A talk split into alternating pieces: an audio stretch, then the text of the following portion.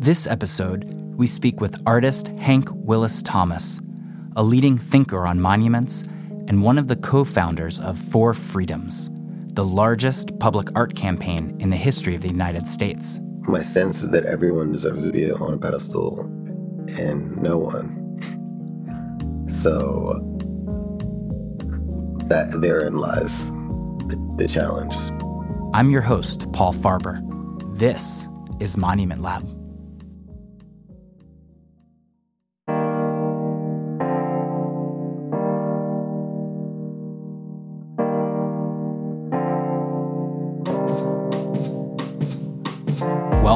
To Monument Lab, a public art and history podcast. Each episode, we'll be talking to artists, activists, and historians about the monuments we've inherited from the past and the people and movements who are critically engaging them today. These are the people building the next generation of monuments through stories of social justice and solidarity. You can read more at monumentlab.com. I'm your host, Paul Farber. Hank Willis Thomas worked with Monument Lab last year in Philadelphia on the prototype monument All Power to All People, a monumental sized Afro pick installed across from City Hall. He's also produced Raise Up, a sculpture on the grounds of the National Peace and Justice Memorial in Montgomery, Alabama. A new survey of his work, Hank Willis Thomas, All Things Being Equal, is out in October from Aperture and the Portland Art Museum. In this episode, we're also joined by Evan Walsh, a photographer and Four Freedoms communications coordinator. Hank Willis Thomas, welcome to the first episode of the Monument Lab podcast. Thank you for joining us. Thank you. As an artist, you've worked in museums and in galleries. How did you first get pulled into working in public space? How did I first first get into doing work in the public? I there's an artist named Nina Katchadourian who does these really fun and playful kind of public interactions, and she taught a class on art in public space when I was in graduate school at CCA, and we found an old kind of roundabout, and there was a statue in the middle of it, and had a gargoyle in it, and then we kind of made up a history for the gargoyle and got plaques made and um, applied them to it and did an unveiling, a re-unveiling about this uh, uh, about this kind of really old, um, unsung um, statue, and I realized that art in public space can be um, can can be fun, and all, and the the plaques lasted for like four years. That somehow the city thought that maybe they really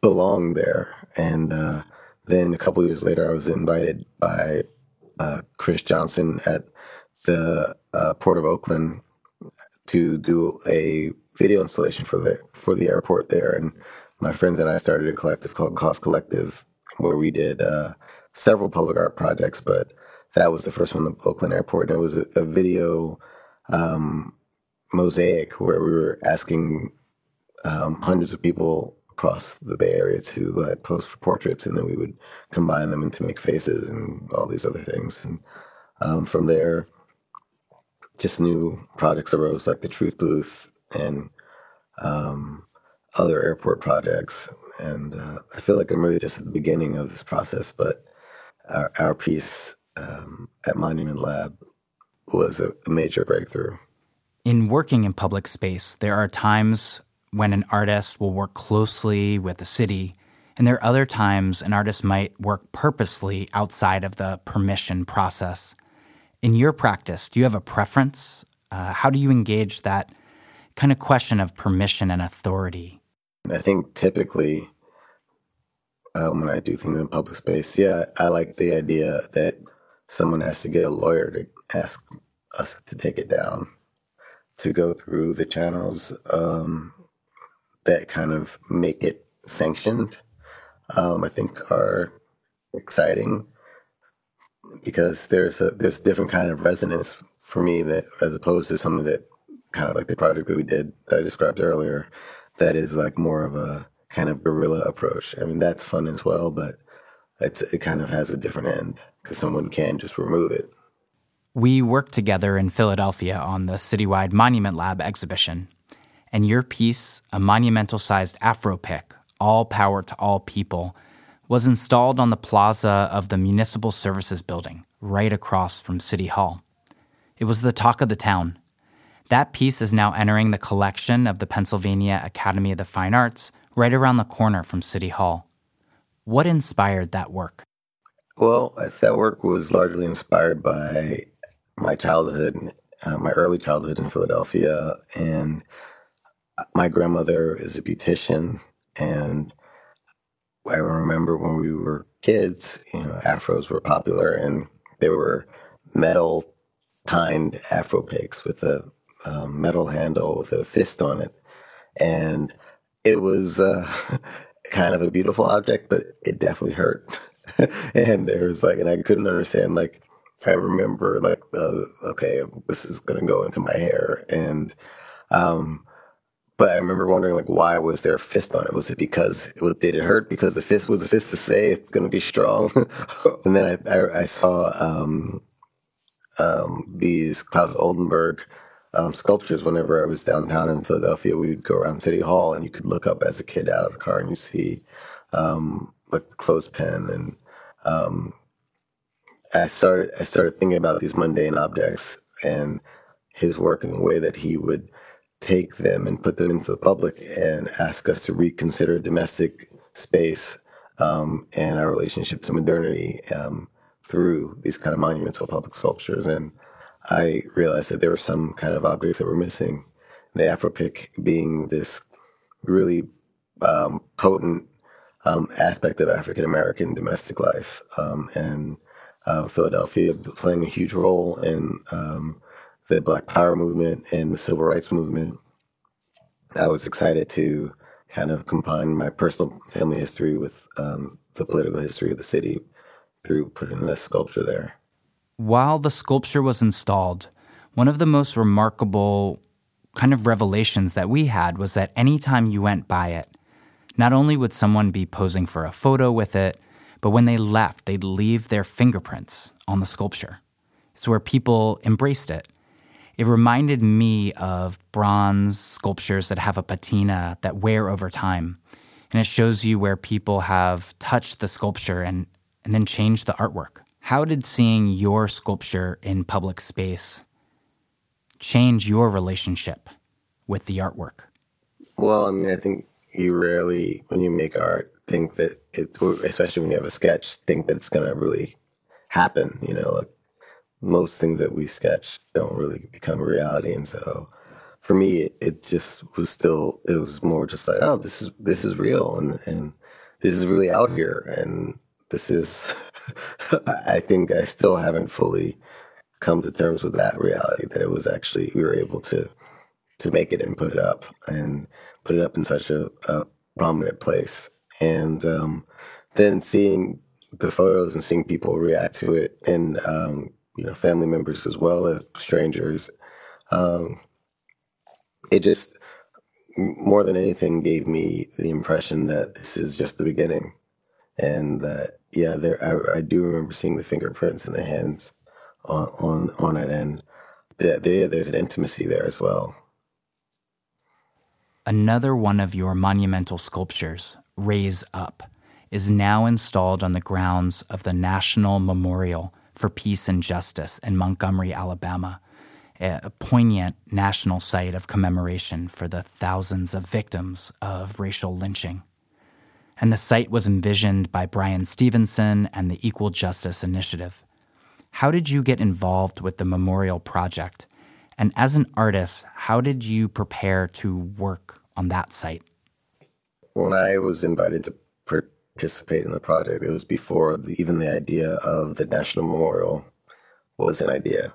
I think Bryan was really wanting to commemorate the, the legacy and the history of lynching and um, had spoken to a number of artists about what that might be and how that might look. Um, but at the time, we were thinking about doing like kind of markers uh, at sites where people we know people were lynched across the country, and um, over time, MASS Design got involved, and um, then other artists, and then um, museum, uh, the Slavery Museum became a part of it, and became a pretty massive, um, really complex, ambitious project. The sculpture, I proposed several sculptures, but the one that we decided to manifest was a, a, a, life size version of, of a sculpture I'd made called Raise Up, which was inspired by a photograph by Ernest Cole of um,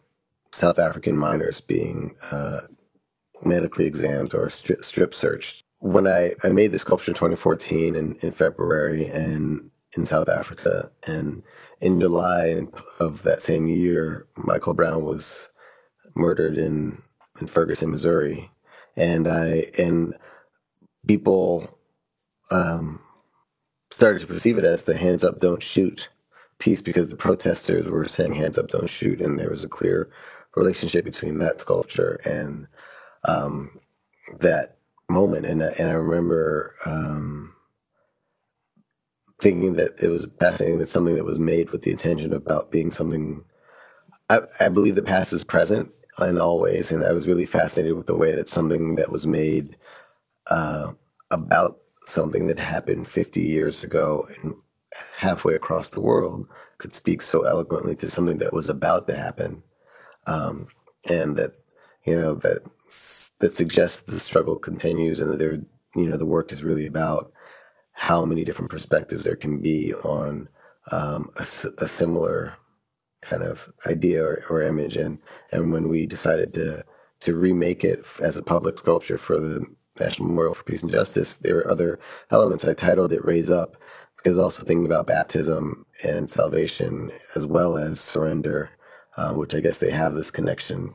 Um, and um, the struggle of uh, generations of people of African descent all over the world um, for, to be um, given and accepted as full human beings. Since the National Memorial for Peace and Justice opened earlier this year, have you visited the site? What is your experience now seeing your sculpture in that context of profound reckoning and sorrow but also an important intervention into the way we think about history? Well, I think um, I'm always kind of more dumbfounded and, and in awe. And I think more than me, I'm always really surprised by the vision of the curators and the designers uh, because placement is extremely important and all the work that people don't see that goes behind the scenes to coordinate getting the work made and, and put and produced and engineered and uh, installed in public space. Um, there's a lot of things that can go wrong and a lot of things that um, can make it not worth doing at some point. And the the fact that Bryan Stevenson was able to um, pull together this collaboration between artists, historians, architects, designers, um, landscapers and you know construction companies and different kinds of donors and all of these people you know to make this really much larger contribution to American history that was really missing. Um, that was fascinating, and to just and just to see myself and the work as a small part of that is uh, yeah, it's dumbfounding. You mentioned this a bit, but thinking about placement, you know, as a curator, I have a checklist in my head uh, around placing an artwork, thinking about sightline, thinking about the ways that it may invite people in. As an artist, what are you thinking about when placing work in public space? Do you have specific goals in mind? For me, it's almost always like, are they really crazy enough to do this? Okay, let's I mean, try that and see what happens. I, I don't. I I, t- I do tend to go into these situations with disbelief, and what I as more projects become a reality, I think the challenge for me becomes to be more creative or more radical in my kind of um, proposal. Um, but you know, I like to do it step by step so I can kind of learn as I'm going. We are in an intense moment around public and civic life. On the one hand, we have live streamed political speech, and on the other, we have clashes around symbols that we've inherited from the past, monuments, and other kinds of history. In your work, how do you approach that relationship between political speech and symbols in public? Well, I think we are moving away from um, the era of traditional um, Western um, representation uh, in in monuments, where it was typically a, a, European man with a weapon or or or riding a beast um, who was a kind of uh, unassailable hero, and um, part of that is part of moving away from that is this reconsideration of who do who are we? Who do we want to represent? What values do we want to represent? And how do we also make space for intersectionality for complexity and and openness to interpretation that uh, that maybe a monument doesn't necessarily have to be um, something that is unilaterally um, admired or, or perceived. And so uh, I, I like to think of what we're doing um, as planting seeds, you know, and and what art in public spaces should do is ask questions. You know, I think um, if everything in public space has a designated function that should that um, that doesn't challenge us, I think we can really lose sight of um, what kind of can make a society better you know, if we if we become too comfortable with where we are and um, the, the, the the generic stories we've been told about the past. We are in this moment of questioning the role of monuments. Do you have a sense of who deserves to be on a pedestal or what symbols we should elevate? Or is it more about asking questions for you? My sense is that everyone deserves to be on a pedestal and no one. So that therein lies the, the challenge. You've spoken about the ways for you that the past is present. In thinking about a body of work that you've created, inspired by Ernest Withers' iconic image of Memphis sanitation workers on strike in 1968, each carrying the placard proclaiming, I am a man. You have remixed and adapted those words. Earlier this year, the city of Memphis, on the occasion of the 50th anniversary of that protest, and also the assassination of Dr. Martin Luther King, installed a memorial and monument that replicated that placard. What is your approach to working with images and archives from the past, especially those from earlier eras of activism and civil rights struggles that clearly still speak to us? I was rejected for that one, so I had my own proposal what um, was your proposal? Well, that's very similar to the one that was created was my backup version, except for, I would have, I might think it might have been slightly better. Um, but um, it was, I think, an overly complicated proposal. Can you share it here? Um, there were the signs. Um, there was a mountaintop. Um, there was a, a, a, stretched out hand that the public was invited to um, come into to, to rest in. Um, too much, doing too much. But um, it was also, yeah, but it's also, um, now I'm thinking like, okay, how do I modify that idea to make it better? um, but in general, I think we live, it's great to live in the present and to even live in tomorrow but I think it's also important to reflect on the past. And there's so much we learn from past political m- movements and moments. Um, learn so that as history repeats itself, perhaps we can just kind of turn the, dial, the dial just a little bit towards progress, towards um, greater opportunity for all, and not forgetting that the the struggle for equal human rights is a perennial struggle that like it's never going to be over.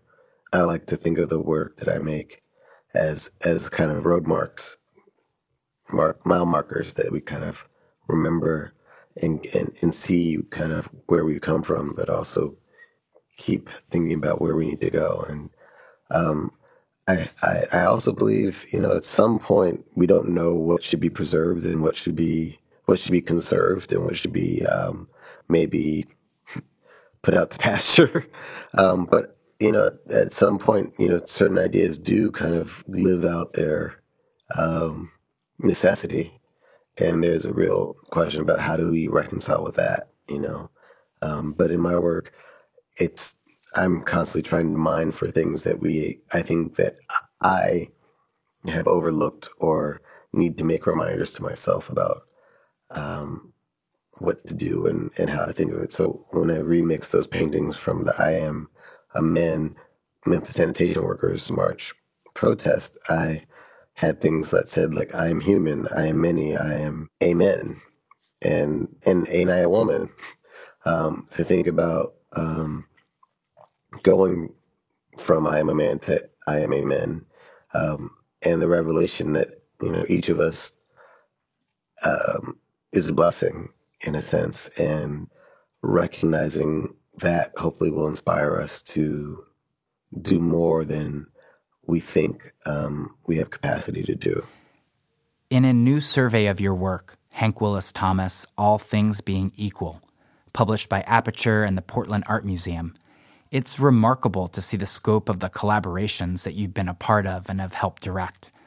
I'm thinking about Question Bridge, Truth Booth, and of course, Four Freedoms, among many others. What kind of relationships are necessary for collaboration to work with an artist, both at its center and an artist as among a group of people trying to make an artwork happen?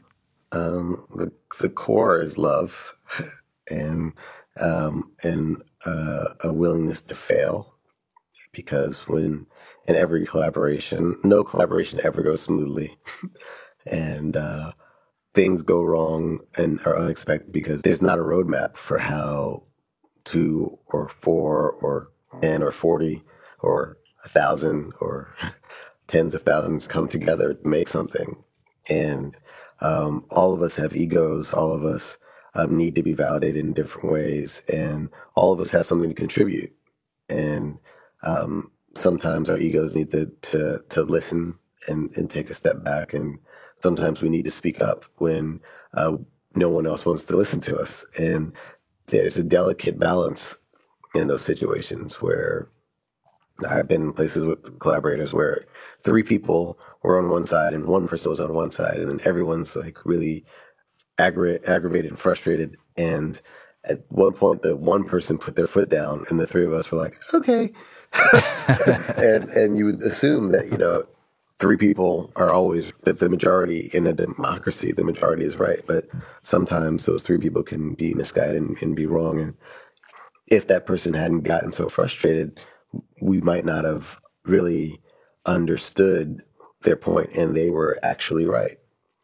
Um, so um, that's and that's kind of the, the, the process of making, and I think that's a, for me. That's why I say it's about love because there's this generosity that has to happen. That like I trust that you would not bring anything to this that is not with the best intention, and nor and and same with me. You have explored truth and lies in your work. Truth Booth has traveled around the country and the world collecting testimonials from people about how they define truth. And likewise, your poster and billboard, All Lies Matter, includes the removal of just one letter from the statement, All Lives Matter, to point out the cruel nature of that statement. How are you thinking about truth in this current moment? And as an artist, what do you feel like is important for you to put forth around our understanding of the concept? Well, fundamental element of Question Bridge Black Males, which was a video mediated megalog between African American men where we were asking self identified black men to ask and answer each other's questions. Our idea was to challenge this idea of the generic man on the street, black male perspective that um, the news sometimes tries to get, et cetera, and to show that there are even within a specific demographic. You know, if you ask five people same question, you're going to get five different answers um, because they have five different truths, and so that is applied exponentially in, in the truth booth as a manifestation of that, where we ask people to go into this video recording booth and start with the phrase "the truth is," and you know then each person comes in with a different truth because you know the truth changes for every person moment to moment. Um, and fundamentally a lot of what my work is about is how we can all be looking at the very same thing but see something different. Because um, you're you're standing here I'm standing there and there's someone else there. And um, yeah the, the example that I was talking about was with Question Bridge with my collaborator Kamal who um, we who is uh, was at that time the only woman in our collaboration. And she's also the only person who's quote biracial so intersectionality as a collaborator was much more important to her than three African American men who were like, you know, used to being put into a simple box. And she was like, all my life I've been put in, been chosen, you know, asked to put myself in a box, and I can't fit in any sim- sim- simple box. And that's what the truth, you know, the truth is that that that really, when we thought about it, like, oh, yeah, we don't sit in to neatly into simple box. So I think uh, my work is really trying to get myself and others to think about themselves outside of the box. And so All Lives Matter um, is as much an indictment of myself as it is anything else. It's up as a billboard in St. Louis. Um, and, you know, where All Lives Matter was shouted as a way to shout down uh, Black Lives Matter. Um, and someone said to me once, you know, all, all lives matter, but some more than others. And I, and I do believe all lives matter, but the reality is that most of the time when people said all lives matter, they didn't really mean it. And so the work is trying to um, call that out and also I don't know. There's something weird that happens. I don't even know if I'm making any sense, but something weird happens in our brain when we're looking at it, where we see the truth. Like our like it says all that. Someone just wrote me an email like, "Oh, I really want to get one of those All Lives Matter shirts because that's what it says, right?" and so like again, we can be looking at the same thing and seeing something different. You've worked in commercial spaces before. And I'm thinking about the time you flew a plane over Miami with trailing text that read, Ads imitate art, art imitates life, life imitates ads. Do you have an approach to commercial space that differs from the ways that you work in public, especially when you're thinking about these really important notions of politics and identity? Uh, not all I really want is to kind of mess things up a little bit so that smarter, better artists come into the space and feel invited and do smarter, better things. so it's just like, is it? uh, my biggest question is like, is this passable? Like, will will I regret putting this out there? Because I realize that most the ways that we see um, art in public space, like quote unquote art or or, or, or imagery, um, is about is about transaction.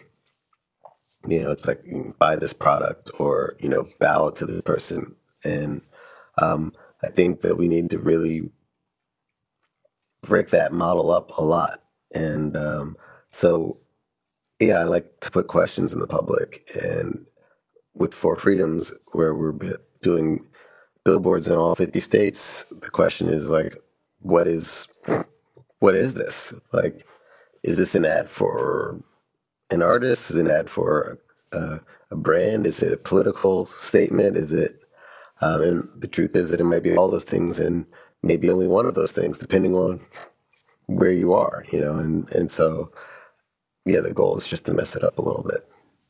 You're a prolific Instagram user. I'm curious how Instagram has changed your life. I realized actually 15 years ago that there are more pictures taken in a single second than any of us can make sense of in our entire lives. And um, we maybe reached a critical mass of like images being created that it's important that some people start to investigate the images that we're making and to think about um, the present moment um, with a little bit of a distance. So with a lot of my work where I'm appropriating images from the past and, and from media and popular culture, I'm really trying to get myself and viewers to take a step back from kind of the, the fleeting moments of scrolling on our phones um, and look at our culture and look at our society because these ads are really very much a reflection of our values at a specific point in time. And what's fascinating about Instagram is we become our own advertising agencies. We become our own branding companies that like, aren't I okay? Isn't my life good? Isn't what I'm doing important? Uh, will you please validate it with a like? Um, and really, we've kind of all kind of invested into a culture of mass distraction where um, we try to make progress through distraction. we try to improve our lives through distraction. Like, I'm here in this amazing place. I'm having the best time. And now I'm going to stop that to like make sure other people know.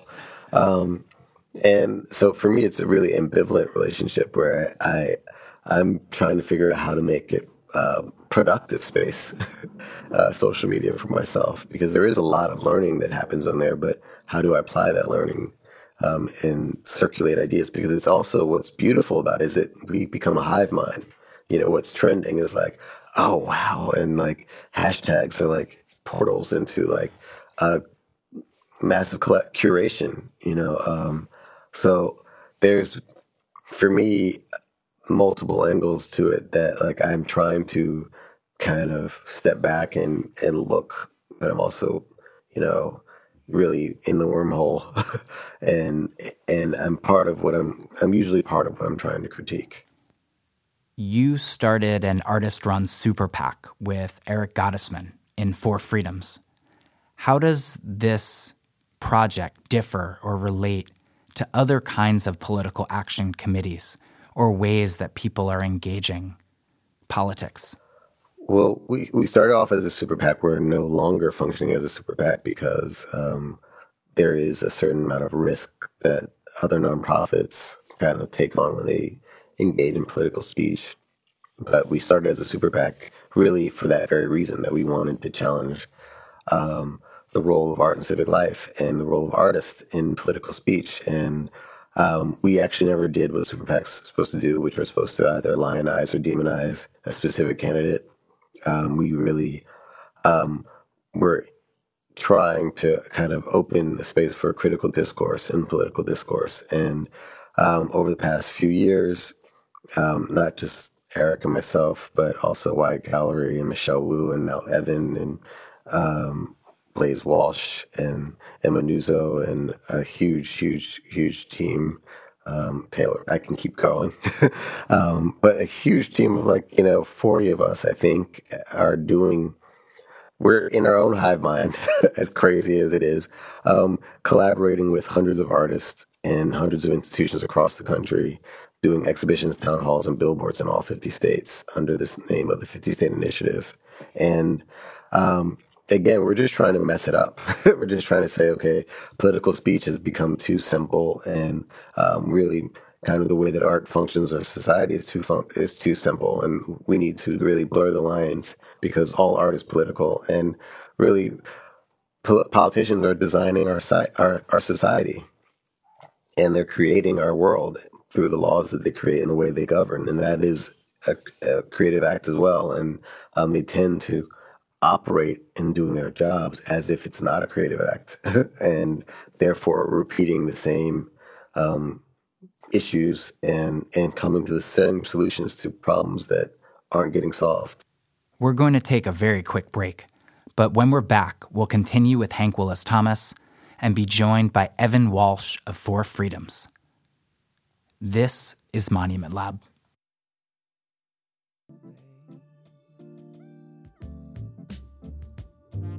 Hi, everyone. A new opportunity for Monument Lab. We are accepting applications for the inaugural Monument Lab National Fellows Program, supported by a generous grant from the Surdna Foundation. This fellowship will support individuals around the country whose ongoing projects address long term inequities in monuments and engage new creative approaches to public art, history, and memory.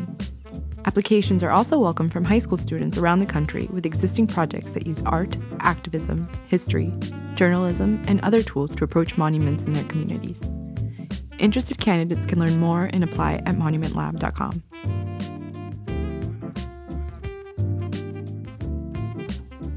We are back with Hank Willis Thomas, and we're now joined by Evan Walsh from For Freedoms. Evan, thank you for joining the conversation. Thanks for having me. How did you get involved with the creative and collaborative team at For Freedoms?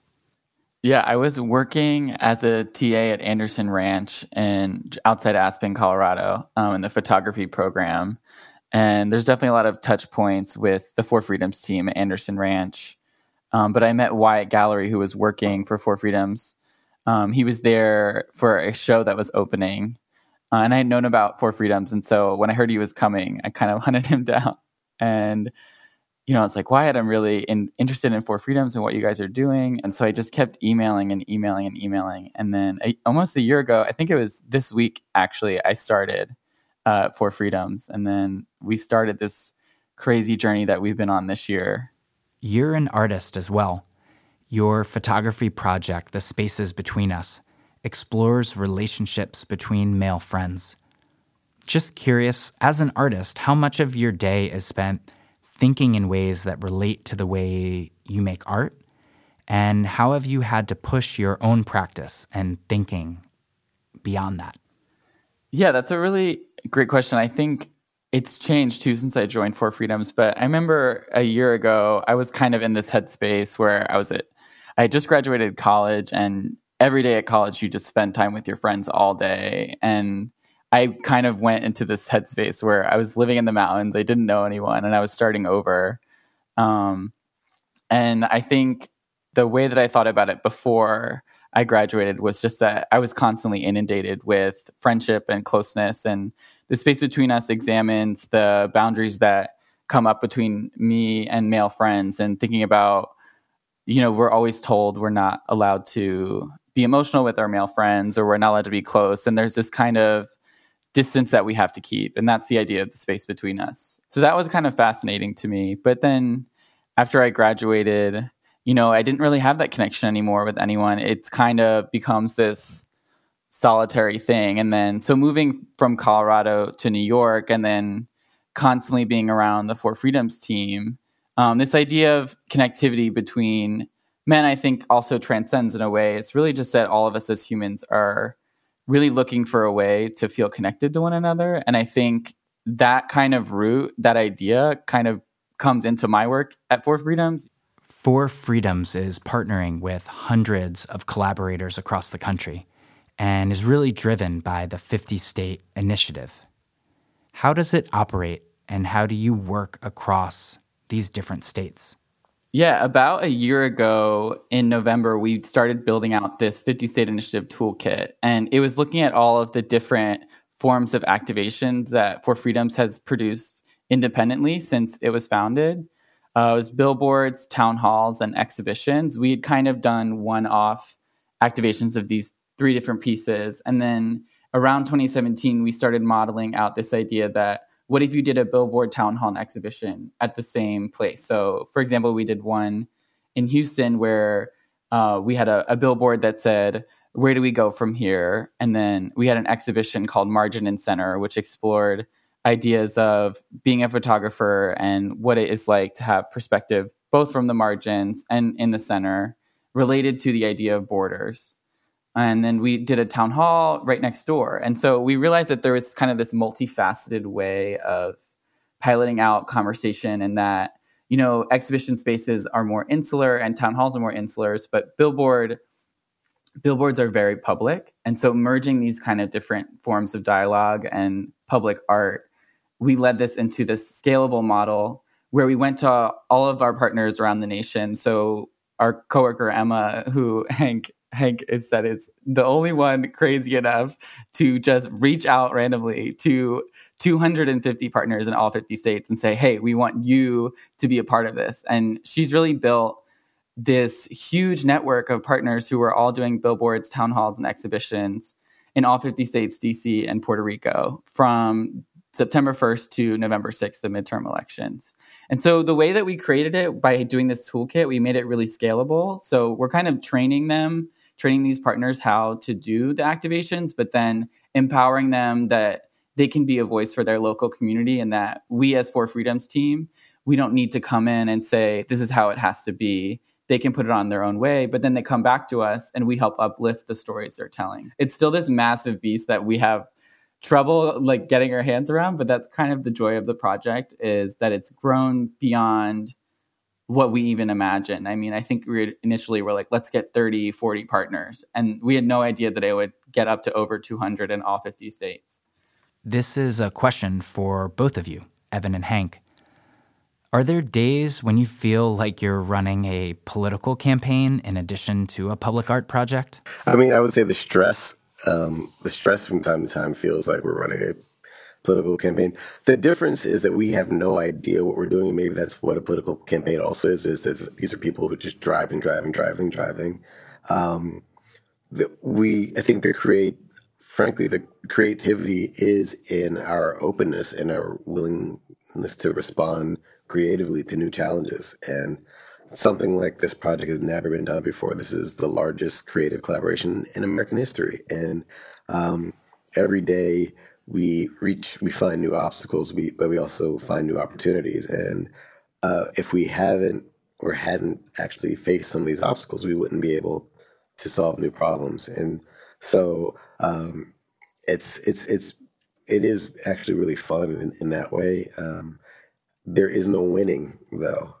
I think our, our, our success isn't going to be measured in a very simple way because we are anti-partisan and really our our hope is that people just ask critical questions and asking critical questions can lead hopefully to better solutions and better leadership. I like this idea that there's no winning. Um, I think every day when we're doing our work, it just is really fulfilling in that way. And since we're not marching towards this end goal of success, there is definitely this constant feel, feels like it goes on forever because the 50 state initiative is just one thing that we're doing this fall, but it's kind of mapping the cultural infrastructure of the United States. We like took the idea of the 50 state initiative from politicians dreaming to doing a 50 state campaign.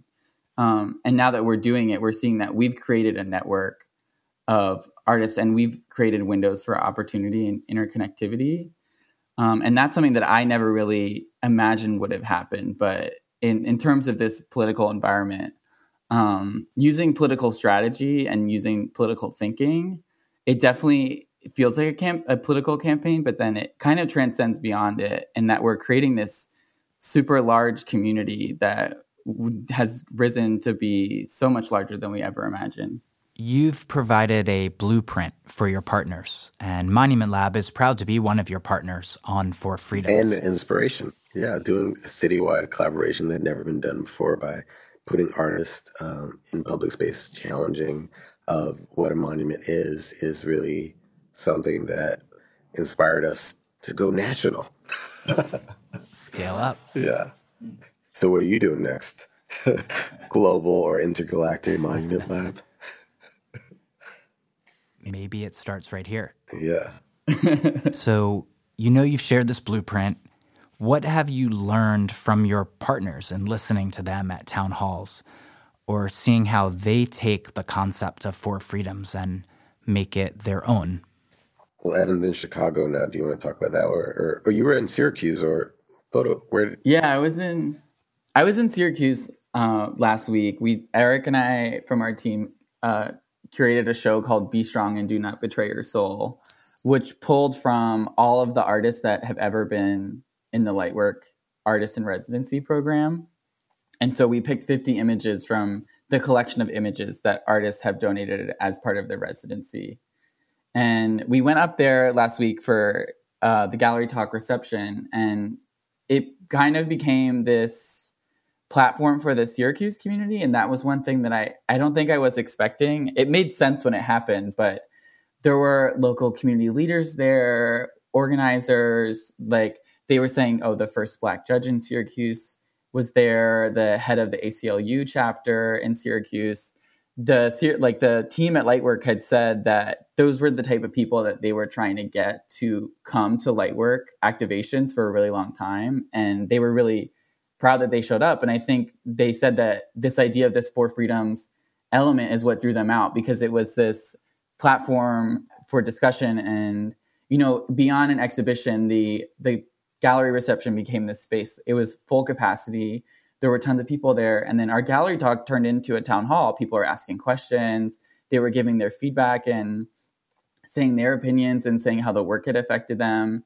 What really surprises me about the campaign is that the ways that people have really tailored their activations to actually fit their community and they think really creatively about how their community will respond and it, they just take it so far i mean and at syracuse too they did six billboards around the community. And there's a lot of controversy around a highway in Syracuse that divides two sides of the city. And on the, the one side is more upper class, and the other side is a disenfranchised community. And the city is actually thinking about trying to redefine um, the highway. Their question is are they going to turn it into a grid? Are they going to make it a tunnel? And they actually put a For Freedoms billboard that says, Be strong and do not betray your soul. It transcended what Eric and I had curated and became this platform for the Syracuse community to talk about local issues and to come together and also celebrate community.